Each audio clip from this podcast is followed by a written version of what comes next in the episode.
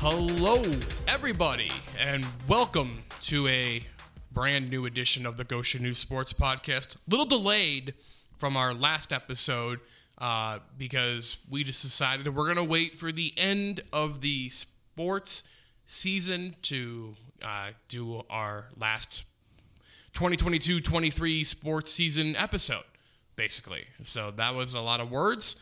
Um, Austin Hough, Goshen News Sports Editor. To- whoa. Tony Miller, That's my name. he's here uh, for the final week, unless he wants to come back next week. I'm not going to stop him. So uh, we'll see what this podcast looks like next week, but we'll get to next week when we get to next week. Um, we're here to talk about the last couple things that happened in the high school sports season for us, and then kind of put a bow on the entire 2022-23 high school sports season for us. And also Goshen City FC's got some exciting things going on right now, so we'll talk about them at the end of the show. Um, that'll be all time stamped in the details of this episode. I try my best because I know some people don't care about girls golf, and that's fine, or boys swimming. And they want if they want to skip ahead, they can skip ahead. We can do that. I mean, I can't because I got to sit here through the whole thing. You gotta say the whole thing. You can you can mentally skip if you I- I have I mean, been there, done that, got the T-shirt, got the college GPA to prove it. Yes, yes, same. Um, let's start with the most recent thing that ended, and that was the boys' golf season. And what a finish we had to this area's boys' golf uh, season. We had two kids, both from the Northeast Corner Conference, finish in the top six at the state meet. Um, Braden Miller from Fairfield was sixth, and then Silas Harr from Westview had um, literally one of the best rounds in state tournament history Wednesday. He shot a 66 after going with a 75 on the first day, so a nine stroke improvement between the two days. The 66 was the lowest round out of any player across the two days, and it was the fourth lowest round, tied for fourth lowest round in the history of the state boys golf tournament. Um, as far as rounds that have been played at Prairie View, it's the second lowest, uh, tied after a kid from Hamilton Southeastern shot a 65 in 2016. So, pretty elite company. Anytime you can start around the state meet with a six, you're in good shape.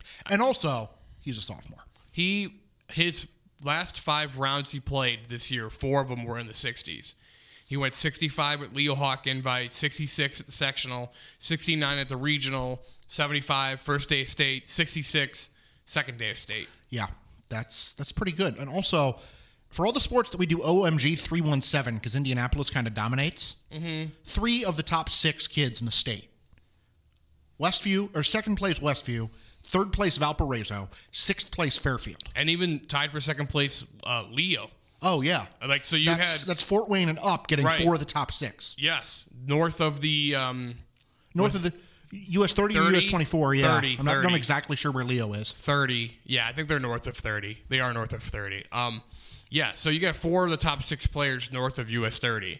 Um, not bad. Not a bad uh, It's not, some- showing. not something we say often in this state because when we talk about weather, it's usually getting either because of the lake or because it's farther north. Right. Uh, it's usually getting worse up here. Now, the team standings, another story. But but The team standings happened. Yeah, Guerin Catholic with a little drama, by the way. They were down going into the final hole, and um, Westfield kid double bogeyed. Guerin Catholic kid made a bogey or a par, something, and they end up winning by two shots. Guerin Catholic did. So, um, kind of crazy, kind of dramatic end to the uh, round there.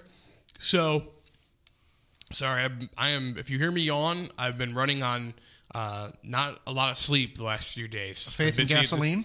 yeah, been paying for uh, you know a lot of lot of long days to the golf course. Let's just say that total of twenty eight thousand steps combined between the two days. So Uh, Leo, yeah, Leo's on the north side of Fort Wayne. So it's Yes, they are definitely north of both 30. 24 and 30. Um, Even though 24 goes north as it goes into Fort Wayne. Right. Horror had a four hole stretch on the back nine, 10 through 13, where he went birdie, eagle, birdie, birdie. Uh, really good. Hot take. Really good. I mean, the U.S. Open is this weekend, and that's always like the tough. I mean, it's the toughest test in golf. Supposed to. There are going to be guys that have felt like they have a good day that don't finish five under for an entire round, and he did that in four holes. Right. Um, the eagle on 11 was incredible. He holed it out from like 160 yards. Um, it was crazy. And then Was that the one you had video of? Like that you was his video brother. of, His brother got the video. You yeah. had the reverse angle because you couldn't see it No. on the main angle. yeah. I no one no one from behind. Like if you weren't if you weren't in the right spot because that ho- hole the green is sloped at a, at a way where you can't really see the hole. That's why they have the flag stick helps you to know where the hole's at. Um, and so you couldn't really see it go in. He didn't. He wasn't even looking. If you wa- if you watch the video, Silas wasn't even looking at the hole, and it rolled in. So he just thought he hit it within five feet, six feet. Right, hit it with- I mean- he'll tap in for birdie and move on. Like Even if he taps in for birdie, he's minus four for, for that full four hole stretch. Right. And so, and then his tee shot on 12, a par three, almost went in. I mean, he was within three feet of making back to back eagles. That would have been insane. He joked. Ab- shot. He joked about it that like if he had um if he had Holden one on that hole, he would have had to have like jumped in the lake or something to celebrate. You know, like some there is a little creek that ran right by there. You He said that was to have- 11 and 12? yeah, eleven and twelve. Yeah, jumping in the lake with six holes to go in your round sounds like a great idea. hey, we were all a little wet anyway from sweating. It wouldn't have been that much more, you know, precipitation. But and then his birdie on 13, he hit a shot into the sand. His second shot went into the sand trap, hits it out from, you know, he was like 60, 70 yards away still from the green. And he got it to within 12 feet of the hole, made a really nice birdie putt. I mean, he was playing unconscious. It was crazy to watch. And then he chipped in again, a birdie on 16. Um, he just played really, really good golf. Obviously, um, and he got he went from 22nd or 23rd after the first day to tied for second at the end of the second day. I mean, just an incredible run. Um, you don't see that often, regardless of what school they're from. I mean, that's an incredible surge from a kid, especially a sophomore. It's, it's crazy to think about. He's only 16. I mean, what do you say? It was 22nd, 23rd, so he's like a quarter of the way through the field. You don't usually make a run from the 75th percentile to the 98th percentile in one round of golf. Yeah, But that's why we play the games. Yeah, and you know Silas's big push. I don't want to say it overshadowed Braden Miller, but like you know, obviously he was on fire. Silas was, so it you know by default he was going to get a lot of the attention. Um, but Braden, you know, he had a, he was three under on the first day. He was in third place. He was right there. Um, he just couldn't get a birdie putt to fall all day on Wednesday. It just seemed like every time he, other than his first well, he he birdied one and he birdied eighteen, and the, It's those middle hole- 16 that'll get you. in the middle 16 he just couldn't he would hit i mean he putted well. It wasn't like they were bad misses. It just was they just didn't go. And he had a bogey and then a double bogey in there. So like he he lost a couple shots there but birdied 18 got to one under got to sixth sole possession of sixth place all state um, selection so like still a really, really, really good performance. You know, again, another sophomore, just you know, 16 years old, and he's he played he played a really good two days. Um, you know, only six players in the whole field were below par or under par, and he was one of them. So. Uh, nothing to be ashamed of. Little disappointment, probably, but nothing to be ashamed of with that performance. yeah, all in all, a pretty nothing to be ashamed of performance in terms of. Eh, this will not be the state finals that some people write home about, but but a lot of getting better on Wednesday than you were on Tuesday. Yes. Um, speaking of getting better Wednesday than they were on Tuesday, Northridge, the whole team was there. First time since 2012, and um, it did not go well the first day. We'll just say that. Um, they shot 355, which was probably 30 shots worse than they had done all year. Um, don't know if they had put up lower than a or hi- higher than a 330 all year. So uh, it was not a great start. They shot 328 on the second day, so they did play better. Everyone, literally every player improved. Um, so that was good. Um, They still were, you know, they finished in last, 18th place. But, I mean, big picture, 18th place out of, you know, however many teams in the state. 18th place at state is still state. Right, you still got the state. Um, so And I just wanted to give a shout out Brock Reshley, um, the lone senior on the team. Uh, he went to state all three seasons. He actually did earn all state uh, recognition through the Indiana Golf Coaches Association. Um, so congratulations to him. So that's three all state kids um, from, you know, I know Westview is technically not Elkhart County. Close enough. We can adopt it for this conversation's sake. Um, Horror mostly does his, you know, he plays a lot at Meadow Valley. So really, you know, Northridge, Horror, and Fairfield for for Miller, like all three of them, their home course is Meadow Valley. So uh, we'll count it. Uh, so three of the twenty, you know, all state kids, Elkhart County adjacent, um, which is really cool. Really cool to see that. Um, and, and he had a credible career. Reshley did. I mean, he really did. Um, like I said, three-time All-State, won the NLC invite this year. Um, he's going to Purdue Fort Wayne uh, for college, Division One, a Division One player. So I have a question. How do mastodons golf? Do their tusks get in the way? I knew that was coming. And some in some didn't stop. version of it, in some some version of that question was going to happen. Um, they hit it one stroke at a time. That's all I got. Um, Put their pants on one leg at a time, just like the rest of us. yes, They're extinct too. from what we know, As far as we know, yes. I have you ever been charged by a mastodon? I have never never seen a mastodon in person. I've watched the mastodons, as in I went to a PFW basketball game once. Yes, you did. I it remember went. you texting me it from went that game. three overtimes. Three overtimes. Made it on Sports Center out of the. I can't even remember what league they're in. Horizon. Right? Yeah, yeah. The future coach of the Missouri Tigers was the Cleveland State head coach that night, Dennis Gates. Pretty Yes, cool stuff. That was basketball. Basketball. I mean, that's another one of those. You go to a game, it's three overtimes, and you you show up, anything can happen. Right. So that was the end of golf. Um, pretty successful. I mean, Northridge had a great season. Twenty-one and zero in nine-hole matches is crazy. Um, you, to even even be able to get twenty-one nine-hole matches in is incredible, given Mother Nature in Indiana. Incidentally, now that the season's over, Mother Nature, you can start raining again. Yeah, we don't mind the rain now. Um, didn't you know? So Not like all the time, but periodically. Yeah, make up for lost time. Um, you know, they went 21 and 0. They won the NLC. They won the sectional third straight year. They qualified to for state as a you know as a team, which they haven't done in 11 years. Um, you know, just a tremendous season, and you know, everyone but Reshley comes back next year. Obviously, when you lose your number one guy, it's going to be hard to replace. But Connor Hostetler, the number two kid, has been really good for them all year. Um, as long as they can get some, you know, more developed development from their four coming back, and then another fifth player to add in there, like, I mean, they might be in the mix again next year to get the state. You never know. So um, this should be fun. Should be fun to kind of see how they do. Um, and then the one other team that we still needed to wrap up from the season since our last episode here, Westview Baseball lost in the semi-state semifinal, which is fun to say and fun to write. Semi-state semifinal. Did you get semi-sweet chocolate chips on your way home from the semi-state semifinal? I did not get semi-sweet chocolate chip cookies on my way back from the semi-state semifinal.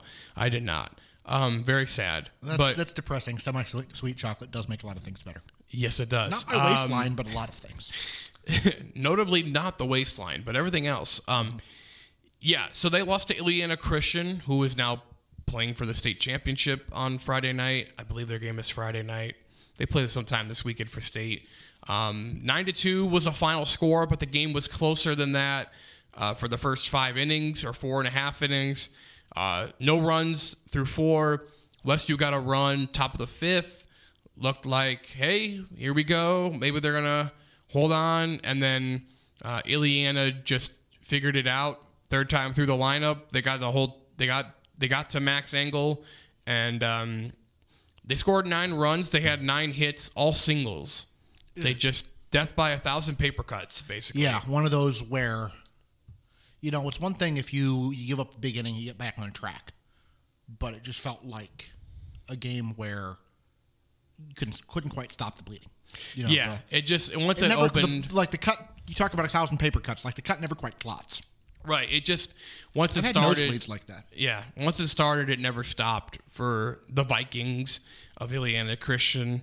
So Uh, you know, a tough way to end the season for Westview, but you know, 19 and 9 overall, and they only graduate two seniors, Maddie Mortred and Kylan Bender.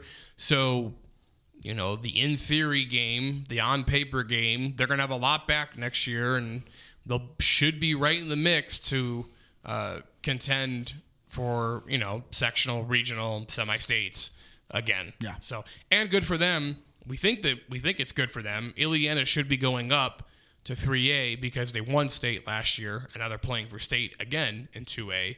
Unless they reset it um, after this past year because they reclassified everybody. Unless the numbers reset, I yeah, don't I'm know not how that 100 works. percent sure how that worked with the three year reclassification period From last time. from what I know, the Westview Westview is still wondering if their boys soccer team moves up to 2A because they won state and they won a regional. So what are they going to be next year? Are they in 1A or 2A? They'll be in Lagrange County. I know where they I know where they'll physically be. Where will they be according to the IHSAA?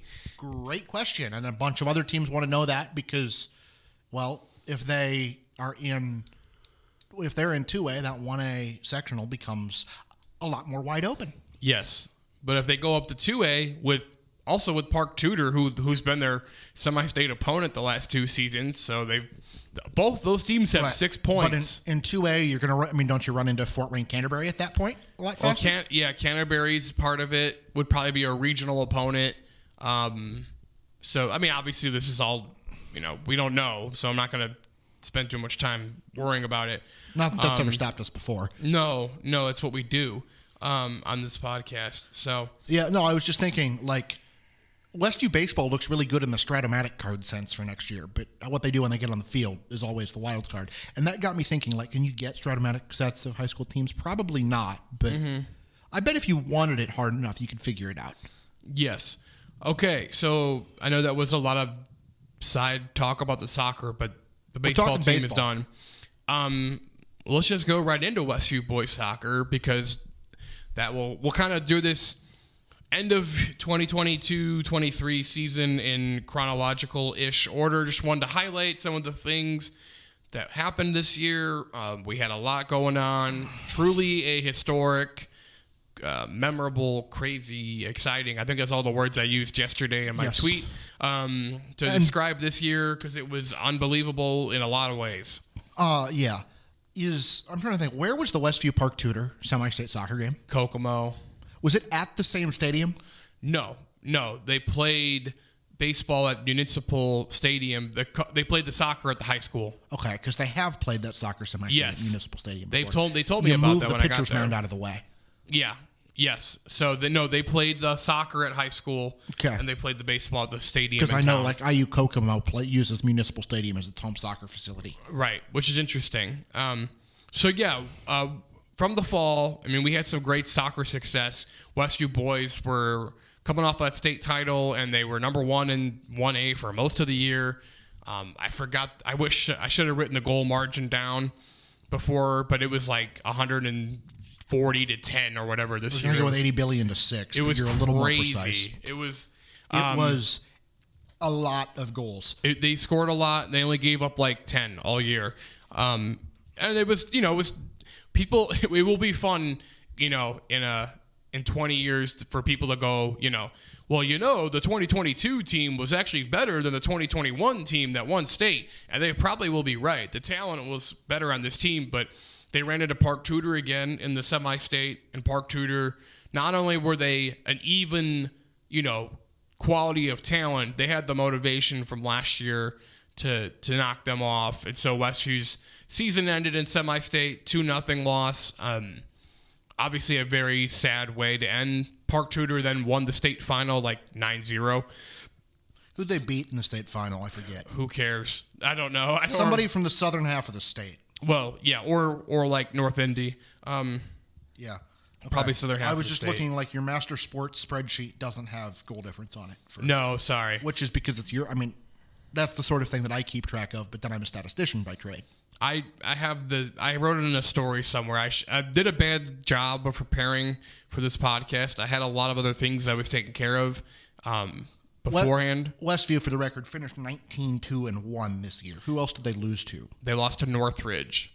Not a bad. and their draw was to Goshen, who won a Goshen and Northridge played for a 3A sectional championship this year. Right, those two schools going a combined 25 9 and 5. Right. Very good teams. Goshen won its first sectional since 2017. Lost a really good, I mean, it was a really good back and forth game with Penn in the regional semifinal. Yep. Um, they had a nice year. Northridge boys had a nice year. Uh, Bethany boys won a sectional title. The Bethany girls won a sectional Was title. regional, the boys regional was the night it poured? yes. The boys regional was the night it poured. The girls regional, it was freezing. That's right, and they were consecutive nights with completely Yes. different weather. Yes, it was. And I think I broke a chair. It was seventy in the press box, it was 'cause it seventy was and seventy and wet on Wednesday night, and forty and cold on Thursday night. Clear skies at least, but uh, I remember wearing multiple layers as I watched Argus beat Bethany in girls soccer. I was wearing multiple layers, and I was inside. Yeah, it was bad. Um, Spe- and then the next weekend, or that later that weekend, volleyball sectional. yeah, Northwood volleyball won its first regional since 2010. But they had to win sectional to get there. They had to win the sectional to get there. Um, they won their first regional title since 2010. So that was a really big deal. Lost in semi-state though to Bellmont. That's been their Achilles heel the last four seasons. The season has ended uh, at the hands of the Bellmont. Uh, they're not the Braves for women's The sports. squads, right? Squire, yeah, something. They're trying to change it, I think, or maybe they're just the Braves for everything now. The squaws don't exist anymore. I have a feeling remember. that Northwood people know the answer because they've just gotten tired of it. Yeah. Um, so yeah, tough way to end the season for Northwood there, but they got to semi-state. Um, another team that got to semi-state, Goshen Boys Tennis. They were undefeated all regular season, sectional, regional, first regional title since 2015. Um, and then they lost in semi-state to North Central from Indianapolis, who ended up winning the state championship. So That's not a bad. I mean, Indianapolis, the level of of tennis and and in the Indianapolis area is reasonably higher than the rest of the state, I'd say, except for like St. Joe. Yeah. Um, yeah. So they had a really great year. Um, nothing to be ashamed of there. Northridge also had a nice uh, boys tennis season. They they played Goshen in the regional final. Westview was a, again in the NECC was good. Isaiah Hostetler specifically reached the individual uh, semi or individual state semifinals. So he had a great run. Um, yeah. Speaking of running, uh, cross country on the boys' side was very successful again for us this year. Individually, Noah Bontrager from Westview uh, broke the school record with uh, his semi-state winning performance of 15:20, That's pretty. Pretty I mean, good. that's like a what a 50 something, five mile maybe. five Not quite. 506 pretty much. 506 and a half. Um, just an incredible race. He won the necc the sectional the regional the semi-state and then he was 12th at the state final. He ran away with a lot of things. he did um, as a freshman too. Yeah. silly. Silly. Um, as a team northridge finished eighth again at the state meet the miller brothers jackson the senior and then baylor and xavier the freshman twins um, leading the way there for the raiders. Um, they got eighth at state. They were first time they won the regional as a team since 2013 and then they were second at the semi-state by like one point. So they almost won semi-state. Obviously won sectional nlc um, they kind of dominated those. So uh, a really good year for them really good year for bontrager. Couple northridge girls went to state temi bayless haley heil so solid running all around. But I'm going to go out on a limb and guess we don't have any semi-state champions next year. what? I'm going to go out on a limb and guess there will be no semi-state champions from the area next year. that is a good bet to make because they turned they changed the format. They changed the format. Um, As with so No many things, I as with so many things I say on this this, was a year of change by the way um, i have lost track on all the conference realignment i know Jimtown's leaving the nic along Do we have with a name for that new conference there's yet? been no new name for the conference yet I mean, we could but- make something up. darn near every school i think has moved in some way shape or form At least the mid-sized ones. Yeah. a lot of schools between here and Indianapolis that are mid-sized have been moving around. Um, it's been interesting to follow. I someone is someone just needs to sit down and draw it out for me, and then I'll figure out where everyone's at. But All I know Well, they're is not that moving; they're just redrawing the conference boundaries. right. Well, there was like one school that joined a conference just in football. Right, because Argus joined the. Oh goodness! What did Ar- Argus went? HNAC? Argus went to the HNAC because the HNAC lost a couple of schools to this conference with no name, uh, but Argus doesn't have football, so somebody else joined the HNAC in football. South Central Union Mills, maybe. That sounds right. Um, and then that what does that mean for the Hoosier Plains Conference? Because you know now it's down to five. Right. I mean, yeah. I think the from my what I understand, the conference number one, none of this is effective for another year yet. Right.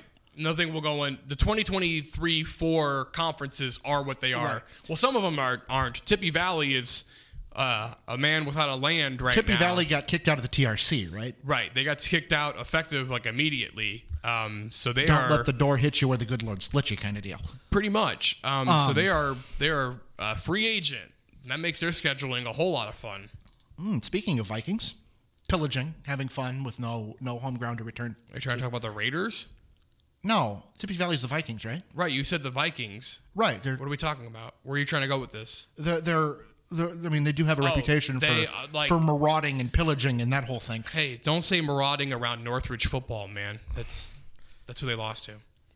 Mount Vernon. Yeah, Fortville. I was in Fortville on Monday night. Had a nice dinner there. I was Why? like because that's that was near where I was staying. Oh yeah, yeah. For state, I went down Monday night for to stay with my people because uh, they teed off at 8 a.m. Tuesday. So Your I people wanted teed off at eight a.m. uh, not the people I was staying with. I don't know if they I don't know if they golfed while I was at the golf state meet, but they I don't And we know they how did. we know how your golf game. We've talked about it a lot on this podcast, so we're gonna we're gonna We're gonna move on. Northridge football won a sectional again, second straight year. Uh, maybe took advantage of a less than 100% Northwood team. Um, Northwood was really good for the first 11 weeks. Um, did not have a loss, actually. And then stuff happened.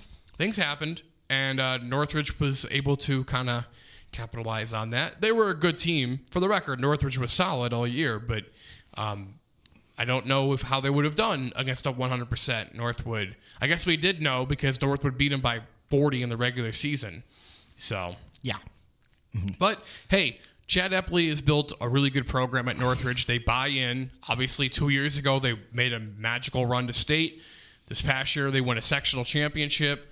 You still got to go out there and play the game and win. You know, you still got to make the plays. You still got to have guys Yeah. that believe. It's not any one, any team could have, in theory, capitalized on Northwood's issues, and Northridge ended up being the team that did it. Yeah. I'm also thinking that I mean Northridge is not necessarily happy about the way that its season ended. You talked about that game with uh, Mount It's the Vernon worst game. I've, it's the worst experience I've had in five years. And you got, didn't you get South Bend Clay showing up late and Goshen Yes. winning by 60? Yes, at least I was in. The, oh, at least I was warm that night. There's there's that. Um, I froze my butt off to watch Northridge football lose by has it grown back? Fifty six. What are you No, sitting on? Uh, I don't think it is. It's it's rounding into shape, but Okay. Um, I'm, I'm I'm drawing a blank. that What was did you say the score? What did you say? It was. I mean, it was. Was it? It wasn't 57 to seven. That was penned against Warren Central in the state finals like 15 years ago. it was. I think it was. I mean, it was 49-0 at half. I I don't try to remember. So where I was going with that is, you still got to get that. I mean, that game not memorable. You still got that far, much like we were just talking about in golf. Right. Um, the winner. Let's talk about the winner. What happened in the winter? Not You- much. You, uh, we got to eat lunch at Five Guys outside of Gainbridge Fieldhouse uh, once, and you were down there another time a month later. And anytime you get to make two trips to Indy in March, you're for basketball purposes, you're doing pretty good. I technically made three trips to Gainbridge One of them, like you made a basketball trip that turned into a wrestling trip to Indy. So I would, wasn't counting that in quite the same way, but you Yes. did end up at Gainbridge Fieldhouse. I was in Gainbridge Fieldhouse three times in a five week span to uh, watch high school sports um, because I, in my time here, we've had two seasons that kind of stand out above the rest. It was the fall of 2021, which was Westview soccer winning state, Northridge football going to state, great cross country teams, whatever. It was it was incredible.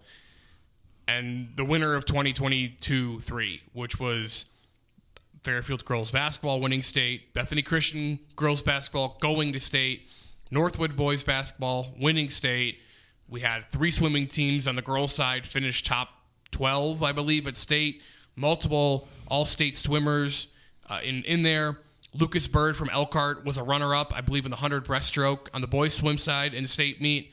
Um, we had 11 wrestlers go to state, eight get to the second day, so they were all state all state selections. So one fourteenth of the folks on the second day were from our coverage area. pretty much. Um, just an incredible, incredible run. I mean, the basketball, of course. Three sectional champions for each girls and the boys. And Northridge girls won a sectional. Uh, that game against Elkhart for the sectional title, maybe the best game I covered this year, just in terms of it was back and forth the whole way. Right. Never got above five or six points, and it just was good basketball. It was just good, fun high school basketball that you wanted to watch with a really loud gym, and it was just really cool. It was really cool. So I remember being in here. I think the Tuesday after that game, looking forward to regionals, and the the feeling was sort of, if that's where the season peaks, we we go out on a high note, and the season did not peak there.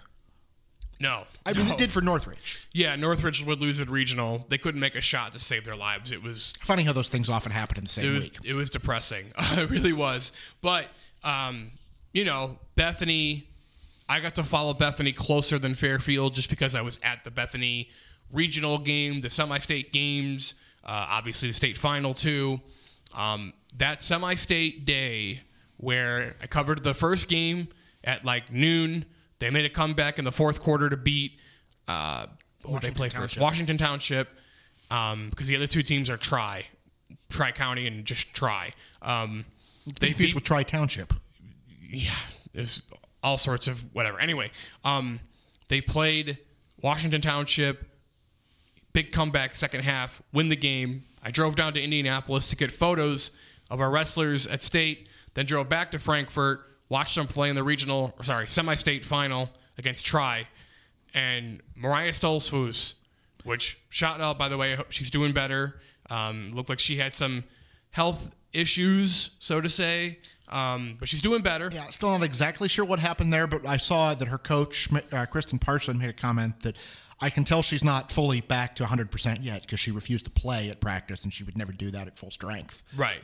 Uh, but Mariah Stolzfus that Saturday night, uh, mean- Saturday, February 18th, That goes to what we saw in that game. it was the most, Nothing was going to stop her. it was maybe the single most incredible performance I've seen from an athlete in my time here. I'm not, Right. I, I don't think that's hyperbole.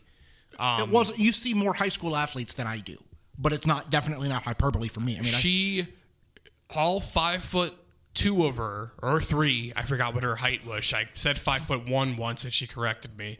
Um, she put the whole team, community, school, whatever on her back and said, We are not losing. We're not losing. Both games. remember there was a moment games. about four minutes to go in the fourth quarter of that semi state, maybe three and a half, The final? the final, Final. where it's like, wait a second, that this might actually happen. Yeah. because you I mean Bethany went that far on the backs yes of two 80% I mean two two studs Stolzfus and Zoe Willems Yeah. who was actually their leading scorer and we haven't talked about yet Which is crazy. um but it's just the whole and then you can throw five or six other people out there and it's a drop off but it's not that big of a drop off for a 1A school. And you know there's still definitely people that are contributing. Kirsten todd had a couple of big putbacks i think in the third quarter of that game. Yeah. um and there's a point where it's like oh it was the point where bethany got into the bonus. And it's like unless they turn the ball over which happens but not real often you've got you're probably going to get the ball in the hands of Willems or Stolzfus. You're getting free throws. They're 80, you know, they're both 80% plus shooters. And and they and Tri hasn't really figured out how to get anything going consistently on offense and like there's still time to go, but the ball was very much in your court. Yeah, it was it was a magical day. Um, I I didn't get back home till like 2 a.m. and I still worked for two more hours. I've never I can't explain the adrenaline rush that I had that night. Yeah. Um, it's a one. It was like a once in a lifetime.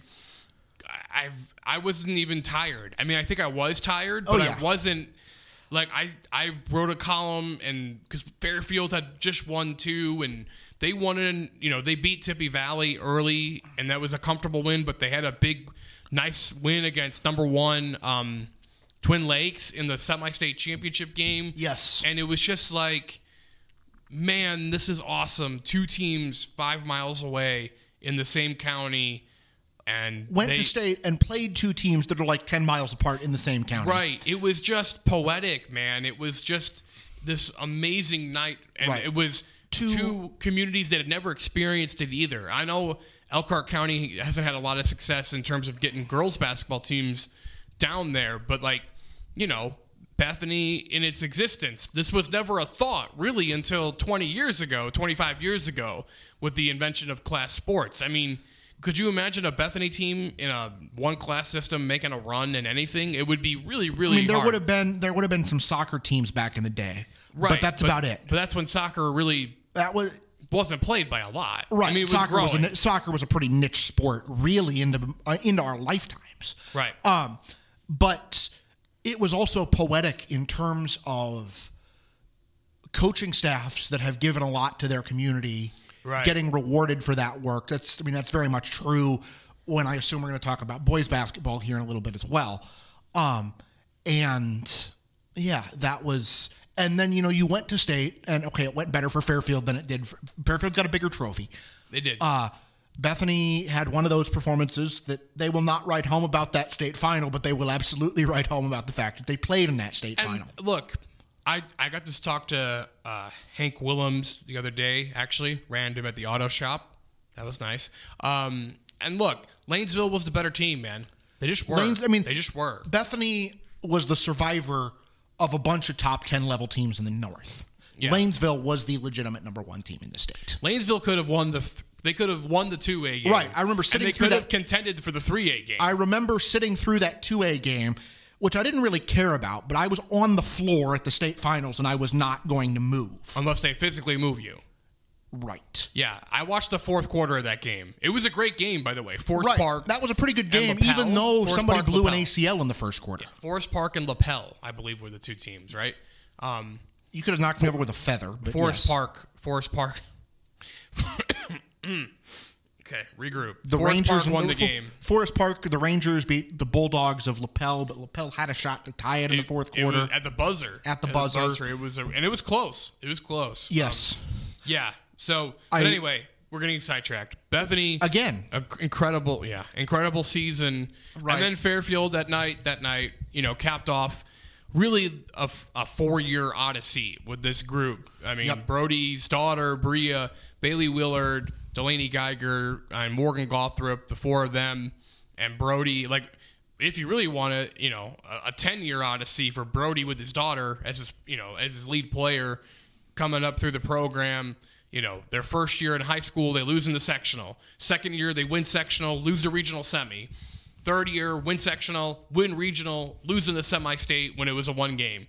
Senior year, win the sectional, win the regional, win the two game semi state in the new format, and then they win state. Like it literally it built every year.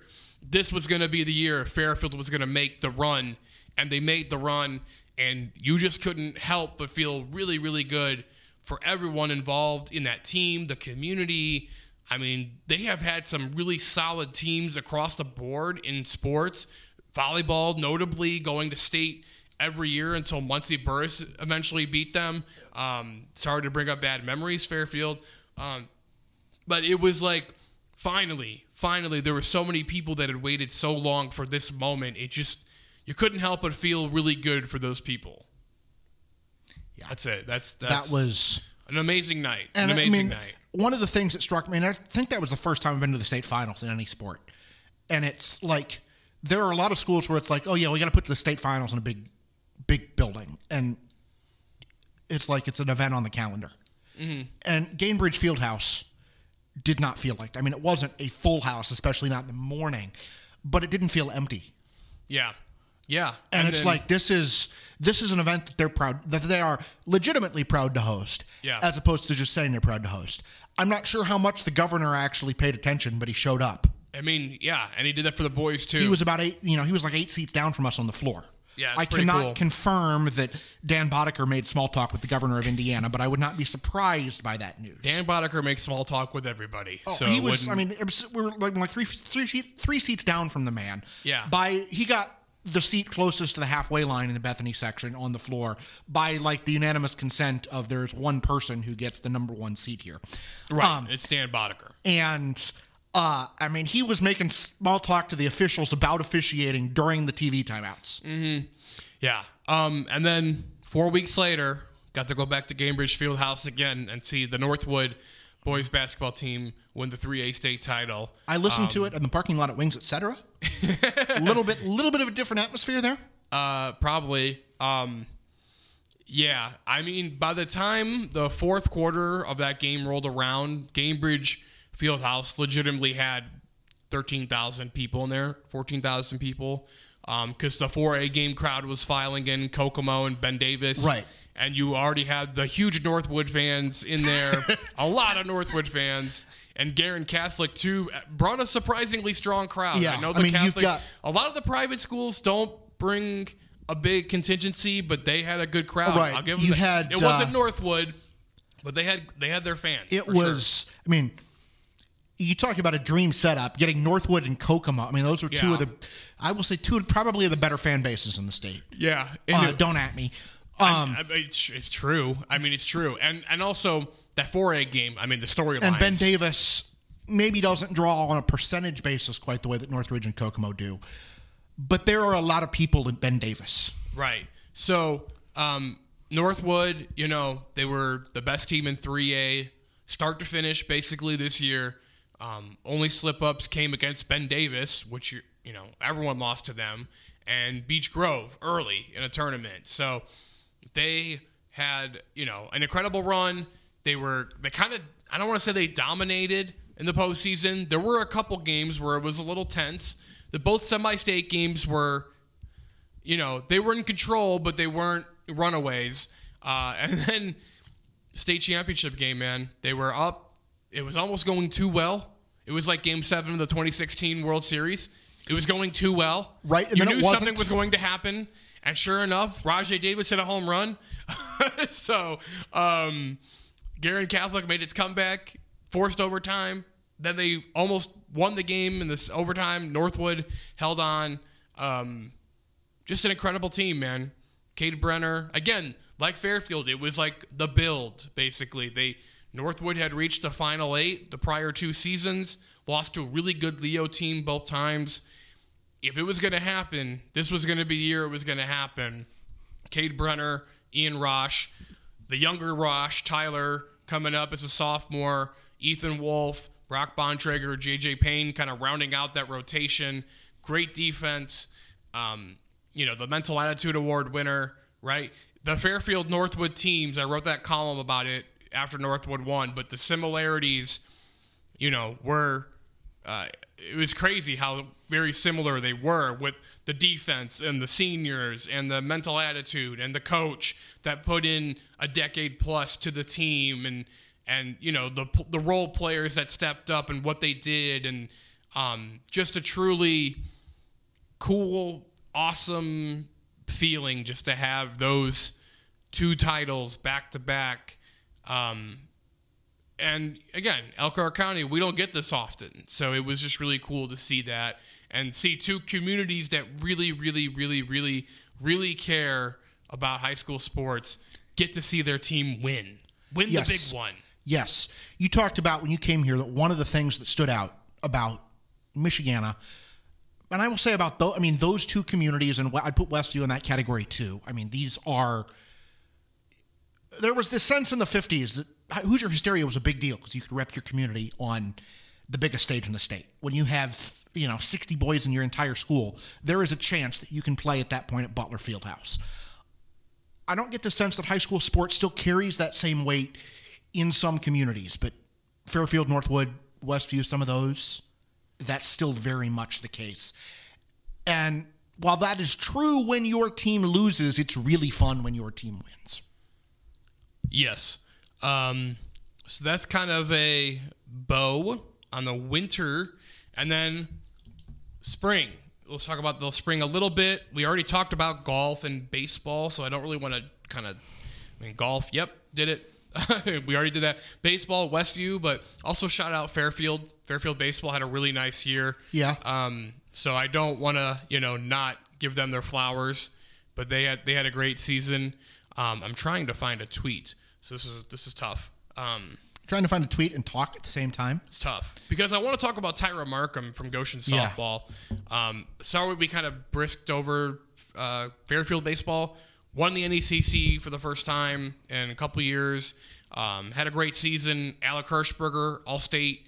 Um, he's an All Star for baseball pitcher. Going to Taylor after this, so really good career. Um, you know, unfortunately lost in a tough uh, sectional final game to East Noble, but they um, still had a great year. Just want to give them a shout out because it was uh, a pretty pretty good season. So, um, Tyra Markham, just wanted to get this out of the way. So, not out of the way. That sounds bad. Um, she had an incredible season and and caps off an incredible three year career because this is a this is the last group of athletes that were affected by COVID. They did not have their senior season. So, or sorry, they didn't have their freshman season. say, it's the last one that- I'm sorry. I'm just The last one that had, I like, I wouldn't say that next year's senior class didn't have their freshman year affected by COVID, but they had a season. Right. So here are the single season records Tyra Markham owns at Goshen softball.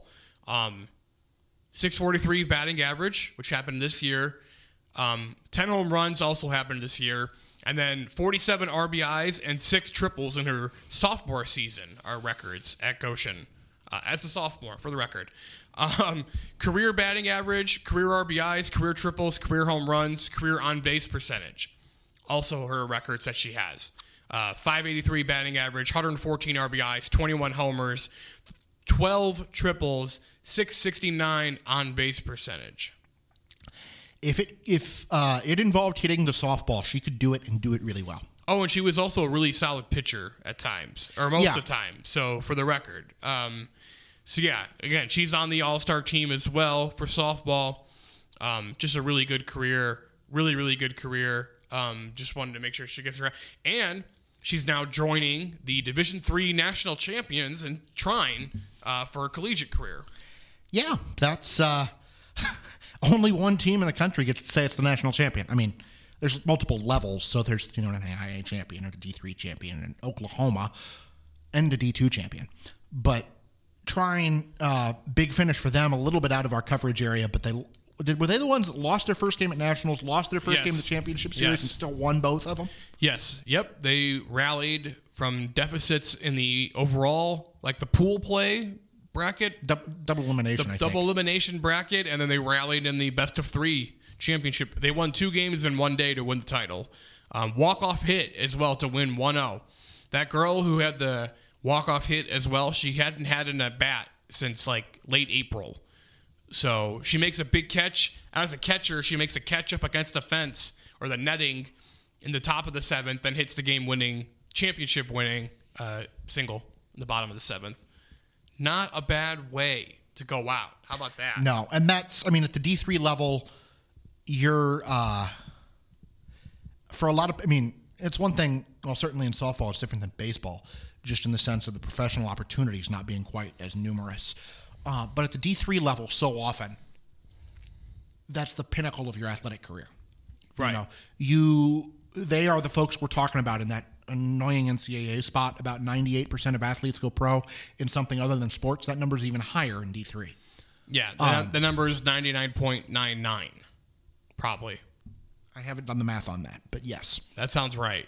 One every couple years. Um, yeah, so great career for her. Um, softball as a whole was not good for us, but Spin Zone, two of the state champions came out of our sectionals that we cover. So Yeah, we took some L's to some fairly uh, Right. fairly good teams. Penn, Penn in 4A, New Prairie in 3A, which that's another community, New Prairie. Shout out them. That's a team that, you know, Right. doesn't win that first ever state title in school history. A lot of people have been around there a long time. So Oh, and who won the NIC this year? St. Joe.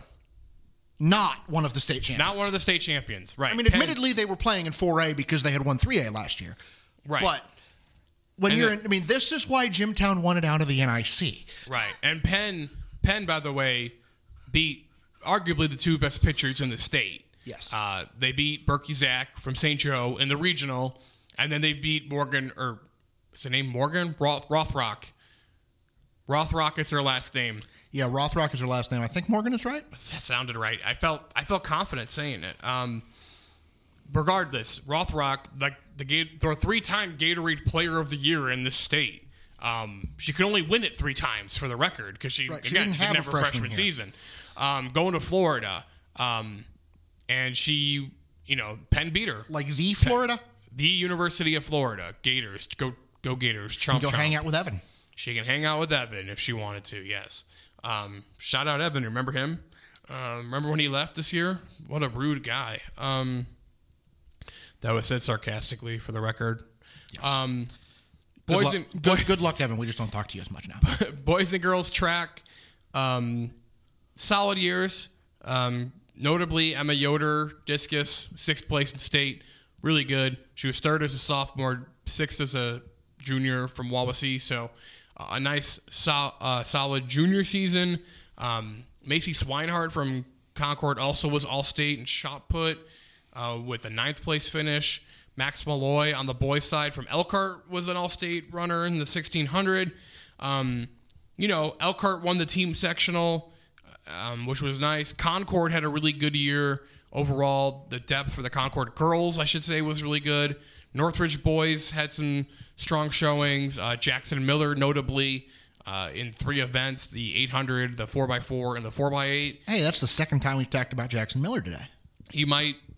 You might hear his name at the Goshen News Sports Awards show. I'm just gonna I'd say there's a decent chance of that. I mean, yes. gonna put that out there. Not only is he a really good athlete, he had a I think he graduated top of the class at Northridge, and he's going to MIT. Wouldn't surprise me knowing that family. Yes. Um. So he's pretty good. A lot of things. Smart. Runs really fast. Uh, You tried to catch most. up with him to comment, but he ran away. yeah, I, he gets he can. I think it would take him one and a half laps to lap me. Yeah, I, I have no evidence to back that up because I haven't seen you run a lap and a half. But I no, like I would be halfway around. so you're saying he would do three laps in the time it would take you to do one? I think he could do one and a half in the time it takes me to do a half. That's Maybe not that bad, but like that's. I mean, that that would be extrapolated. To, I mean, that's three times the distance. right. I think, I think in the time it takes me to do one, he could do two for sure. Yeah, yeah, yeah. Absolutely for sure, he would pass me. Mm, yeah, I don't know. I think th- I think a lap and a half to lap you might be a little on the short side, but you're not that far off. It would be ugly. I gotta like lose a lot of weight. Um, so, um, Hey, Parade 5000's coming up in a month and a half here. Thanks for reminding me. Um, girls tennis, last sport. Northwood had a really, I mean, historic year. They won the NLC for the first time in 35 years, um, way before we were born. Um, and then they won a sectional title, first time since 2019, first regional since 2009. Ran into a really good Fishers team. The same thing we talked about kind of with the boys tennis, where eventually you got to play an Indianapolis based school, and they tend to be better at these sports than we do up here. So, um, but n- an incredible year. I believe uh, 18 and 2, 16 and 2 was their final record. Um, the only the only other loss was to Penn, who's also a very good team. So Right. Tiff Schwartz, man, she puts a lot of time and energy into that program. Yeah. So it was really cool. She's still coaching both boys and girls? She does coach both, Yeah, that's. I mean, so not only is she putting in a bunch of effort, she's doing it twice. Yeah. So, um, just a tremendous year. I mean, seriously, um, I don't think it's hy- it's not hyperbole to say it was historic um, with two state champions in basketball back to back in a month, um, and two schools that had Fairfield had never won a state title in anything, and it was the first boys basketball state title for Northwood. And Right. it puts them in a list of like twelve schools in the state that have won titles in both basketballs and football. And half of that group is from Indianapolis, and half of what's left is parochial. Right. So Northwood is in a kind of an elite Yes. category. In a school that has been to the mountaintop a few times, they finally reached the big one. right. Not that football's not a big deal. Not that Dan Gunn and the Black Swish didn't You mean do Steve awesome. Neff. Steve Neff. Thank you. Why did I say Dan Gunn? Because he was the boys' coach at the time. Yeah, he did cool things, eh, but I, that was not what I was trying to talk about. Yeah. Uh, not that Steve Neff and the Black Switch didn't do cool stuff. Not Or Adam had- Yoder. Yeah, or Shout out they Adam. won. You know, they won that a couple years ago. Uh, Yeah. We're not that. I mean, Shauna Zolman was in our coverage area, and that was a, a whole thing of its own. But but Northwood. I mean, first time. I guess Wawasee's not in Elkhart County, and I'm going to do an Elkhart County stat. Uh, first time in 19 years we had an Elkhart County school win the boys basketball state championship. Right, and only That the was- second ever. That was Jimtown in 2004. Mm-hmm. Uh, what highway connects Jimtown and Northwood? 19? How many years has it been since Jimtown won state? 19. Whoa. That's wild. what amazes me is that stat was on Twitter within like five minutes of the final buzzer. Like somebody had been sitting on that. Oh, and was it, wasn't Chuck? me. Was it Chuck? No, was Anthony Anderson. Oh, Anthony was. I'm sure he was. I'm sure he was sitting on that. Uh, Anthony's good with that stuff. Um, yeah. So, and uh, just a personal side. Uh, thank y'all for that support for this year. It's been crazy. Um, and it's been really hard uh, being a one man show the last five and a half months. But my God, did a couple state titles make that a little easier Yeah, emotionally? Um, those. I mean, like I sat in the car for six hours on the way to and from Indianapolis. That that girls basketball state day, and it's like it would have would have been cool to see my alma mater play, which I did. They lost by twenty. Uh, having Fairfield come back, I mean, not that I was living and dying with Fairfield in quite the same way, but you still get the high of that win. yeah. Uh, that is a moment that they cannot take away from you, regardless of where the rest of your life goes. True, most of all for the players and the people on that bench. Yeah. But true as well for the literally thousands of people from Elkhart County that went down that day. It was an amazing day for our county, our city, Goshen. Mm-hmm. Um, speak. Dang it! I'm gonna do a segue now.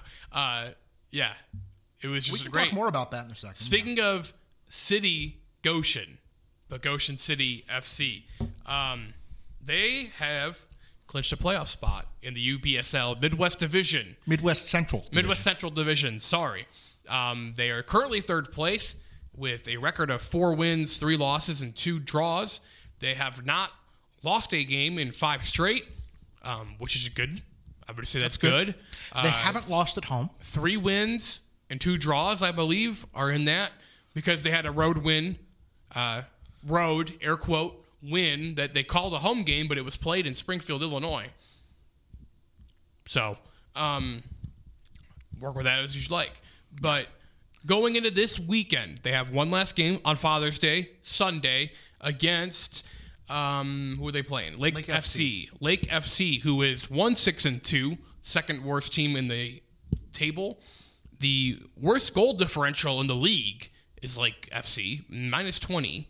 Uh, and so a win for Goshen City FC guarantees them a home playoff game Wednesday at Goshen College. Uh, by the way, the Sunday game, 5 p.m. at Goshen College. Thank you. I got it wrong on my league schedule in front of me. 5 p.m. Sunday. Um, I don't know why the, the UPSL website does not have the times right. I think often. the U. I mean, Goshen is in a weird spot. The UPSL Midwest Central Conference, which is way too long, uh, Yes. is ten of the eleven teams are in is Illinois and Wisconsin. Right. And I think somebody somewhere along the way got very confused about what time zone Goshen is in.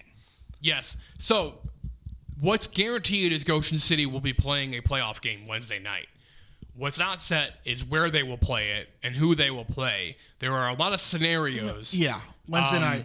Would you like to try to? We or- will try to do this in a condensed I'm gonna, fashion. this is a Tony Miller special. I might just lay low for a few minutes. Concise is not my mother tongue, unfortunately. as- Basically, as many of you know. City FC has a really good chance to finish third, which would give them a playoff game. So, no matter what, by the way, Chicago Nation and Wisloka Chicago are locked in to the top two seats. The Nation is 9 0 0 with one game to play. They're pretty good. Wisloka is 7 0 2. Dude. One of those draws is to Goshen City FC. Dude, Chicago want- Nation, you said they're pretty good. They're winning by an average of four goals a game. You want the three seed. A, you you want, want the three seed. A, you want the three seed in the sense that you're on the side of the bracket with Wisloka. Right. Who you Oh, played the way- well. Who you should have beat. their two or those two teams play finished the season by playing each other. Who? Wisloka in Chicago? Yeah, with Nook and Chicago Nation. They which Chicago Nation's hosting that 8:30 Saturday And night. They have. They that have. game actually doesn't mean a thing for playoff seeding because No. they're both locked into the one and the two seats. Um, but that's going to be. I'm going to get go out on a limb here and guess that that is the largest non-Goshen City FC game, crowd of the season in the conference. Probably. It should be. I think they're. I mean, I think they're probably the two best teams. Although Goshen City FC, if you look at the end of their season, might be hotter right now. Um, so okay, backing up, six games in the league this weekend. That one involves a couple of teams that have. It's the most important one in terms of being the best, probably, but it also doesn't mean anything because they're locked in place. Um, then you've got three through six is a mess. Soccer, you do three points for a win, one for a tie. Goshen City FC, Isthmus City FC, United Serbian SC, and Sueño F- SC. No, Sueño FC. Sueño. Just say Sueño. Sueño. Sueño. It's, I mean, they're going for the living the dream and playing soccer. Sueño being dream in Spanish. Uh, all of them on 14 or 13 points going into the final weekend. United Serbian SC lost to Goshen City. They are playing the team ahead of them and the team they're tied with. Don't ask me why they are playing two conference games back to back in less than 24 hours. I did not make the schedule, not my circus, not my monkeys. Um, anyway, Sueño plays United Serbian at 4 o'clock on Saturday. United Serbian turns around, travels to Madison, goes over uh, to Isthmus, F- Isthmus at 2 o'clock on Sunday. The key here being that is four hours before Goshen kicks off with Lake FC. They really should know the result going into their game. Right. Okay, if Goshen wins, they're on 17 points. Isthmus City can catch them. They cannot pass them. The tiebreaker is goal difference. And Goshen City with a win would be up by at least 20 goals. When was the last time you saw 20 goals in a soccer game, Austin? Um, never. I don't think I've done that in a video game. And I've done some pretty ridiculous things in video games. Um, Yes. Swain, if Goshen wins, Sueño can't catch them. You- Isthmus City can catch them but not pass them, so Goshen has the tiebreaker edge. United Serbian can catch them as long as they don't lose either of those games. I think those are both pretty close to coin flips. United Serbian, though, trails Goshen by, in this scenario, 10 goals in goal difference. They will likely lose the tiebreaker unless they win both games. Win and a draw, they'll catch them but not pass. Um, with a tie, Goshen's going to be on 15 points. Goshen's got the best goal difference of any of the teams around them, so they're going to be well set for tiebreaker scenarios. Uh, in the pro soccer table, yes, we looked up the U, the UPSL handbook about this. We had to dig through a bunch of other stuff that we didn't really care about or that we laughed at for other reasons. Austin, I think you know which one I'm talking about there. Yes. Um, the tie where I'm going with that goal difference is the tiebreaker before head to head. So the fact that Goshen's lost to a couple of these teams doesn't matter because they put a hurt on Panathinaikos, for example. Um, 8 0, and then was it 6 2 in their second game? Or 5 2? They did really well. against was uh against um United Serbian. yeah the second game yeah they they won that game yeah it was like 6 2. We were both there, and neither one of us remember what the score actually was. It was a lot to a little. Uh, anyway, so with a tie, if Goshen FC ties, they finish the season 4 3 and 3, 15 points. They're doing well on goal difference. If they tie, they're at exactly 11. Um, there are nine remaining scenarios for the two United Serbian games, and in six of those, Goshen hosts. Basically, it comes down to this: if Goshen City FC wins, they will host. It's a matter of can United Serbian win both of its games on back-to-back days If to um, pass them for third. if Goshen wins, they will win. Or Goshen wins, they will definitely host, and they will. I would say likely be the three seed. We don't know that; it might not Right. happen. Serbian is the only team that can catch them. But I would say With, with a win, Serbian is the only team that can catch them. right. But I would say more likely than not, they're the three seed. If Serbian If they- lo- if Serbian loses Saturday, Goshen with a win locks the three seed. Doesn't matter Right. what they do. What does it matter what Serbian does on Sunday? The other thing is that Goshen has the last game in the league. So we will be able to say at the end of that, I mean, at the end of that game, we'll say, don't remember which scissors because we always do that. Um, but at the end of that game, we'll also know what the playoff bracket looks like. Yes. And Um, so If, they- Goshen ties, they're definitely in the playoffs. They're likely the four seed. Even if Goshen loses, which they really shouldn't, because I don't get the sense that Lake FC is all that great, they will be in the playoffs and they still have a chance of being the four seed. Yeah, Goshen's in. They're dancing. No matter what, they're in the playoffs. It's just a matter of where they will be at in the playoffs. And they we could know be, that that- they could be six. They could be three, four, five. Right. Um, they And can't be two or one. Who they will play is interesting because Springfield and Panathinaikos are on the outside looking in. But if Sueño loses to United Serbian, or if Sueño beats, or if United Serbian loses both games, they can still get in. And then there's that whole matter of who finishes where between United Serbian and Sueño. Right. There's a lot of moving pieces, um, but the good thing is, for the most part, is Goshen City FC controls their own destiny. They control their own destiny for at least a home playoff game. Yeah. And more than likely the three seed, barring some crazy stuff. Right. So United, I mean, I do think, I mean, this United Serbian, not a team that's had a ton of depth. They're playing two games back to back, and they're playing middle of the table teams. teams that have a lot to play for right Teams now. that have a lot to play for, to the point that I think it's going to be very hard for them to put two top quality games back together back to back. Right. So Question is, can they win with, you know, can you win at 80%?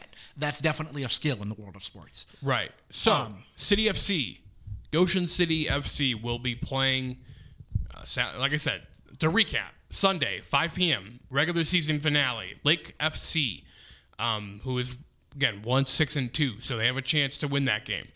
Right. They beat the Chicago Strikers, who are the worst team in the league, last week, 4 to 0, and they had 10 guys for most of the game because of a penalty, not because they had low numbers. Um, Uh, a red card, Austin. We're not talking about card. hockey. Right. What did I say? A penalty. Well, yeah, it was a penalty. It's a red card. Okay, a Um, penalty in anyway, the descriptive sense, but not in the soccer sense. anyway, they won 4-0 against the worst team in the league. Now they play the second worst team in the league, and hopefully they'll be at full strength.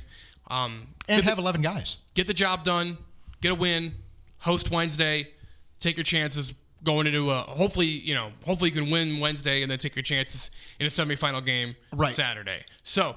Um, yeah, And we so- do know- and then the yeah the semifinals are Saturday next Saturday the twenty fifth Those would or twenty fourth Those would be on the road at the one and two seeds because they get Right. byes. There's also a pot. I mean, if you're the three or four, in the organic matter hits the fan scenario, if both the one and the two go down in the semifinals, somebody's got to host that final. There is a outside chance that Goshen City FC could host the championship game of this thing. Yes. And I do have. I, I Goshen FC hasn't lost at home. They've have drawn not. several hundred people, even when a storm rolls through 45 minutes before kickoff. I don't think Goshen. I don't think the Ingold Athletic Complex is a venue that visiting teams want to come to. Right. It's been a tremendously successful season so far for them. Uh, I have a little bit of a story coming on it's in the newspaper. We'll try to streamline some of this conversation into the Yeah, you have editors for that. Yeah, well, we don't I have editors own, here. I am my own editor, but it is what it, I can't edit your, your your stream of consciousness. oh no, I can't even edit my own stream of consciousness sometimes. So that's it for this week's edition of the Goshen News Sports also, Podcast. uh, Oh. couple couple other things on sort of the national sports front. Uh, College World Series starts this weekend. Notre Dame's not in it. Um, We've got the U.S. Open, the toughest test in golf, going on right now in L.A. in Los Angeles. And the other thing is, oh, where I was going to segue out of that into uh, big summer for soccer stuff, just in the sense that you get, you've got North American Nations League competition this weekend. U.S. plays Mexico tonight, leading into. So it's supposed to be you get the Nations League in the off years in between the Continental Championships. COVID didn't make that happen. So you, where I'm going, you get Nations League leading into North American Continental Championship leading into the Women's World Cup in the U.S., kind of a big deal. If you're a soccer fan in the Goshen area, this is just the beginning of a loaded summer. Yes. Yes. Oh, and also Messi's coming to America. So, Oh, that's going to be messy, and I don't just mean that because it's his name. yes. And with that, I think that is this edition of the Goshen News Sports Podcast. Thank you, Tony, as always, Yeah. for coming in. We'll be back next week sometime. we'll figure it out. Um, once again, thank you all for the support this 2022 23 school year. Be on the lookout for the Goshen News Sports Awards show Tuesday. Hopefully, premiering Tuesday night. Uh, card subject to change as always, but the plan as of this moment, 6:23 p.m. on Thursday night, is to run this thing on Tuesday, June 20th, 7 p.m. on the YouTube page of the Goshen News. So look over it there. We'll have links everywhere. You won't be able to miss it. If you're trying to find it, you should be able to find it. It's all Even if you're say. not looking for it, you should be able to. It will be on your t- social media, your Facebook, your Twitter, your uh, Snapchat, whatever. We have it LinkedIn? all. LinkedIn. Put it on MySpace? LinkedIn. MySpace. Instagram. Yeah, that's what I said already. Okay, you said Instagram. AOL hotline, hot hot Hotmail. button, MSN Hotmail. Instant Messenger. Instant Messenger. ICQ. Clippy will have it. Clippy will have it. You remember Clippy? Yes, I remember. Clippy. He's gonna have it with a link to it. He's gonna pop up on your screen. Wow, your technology folks are good. Thank you all. Seriously. Till next week.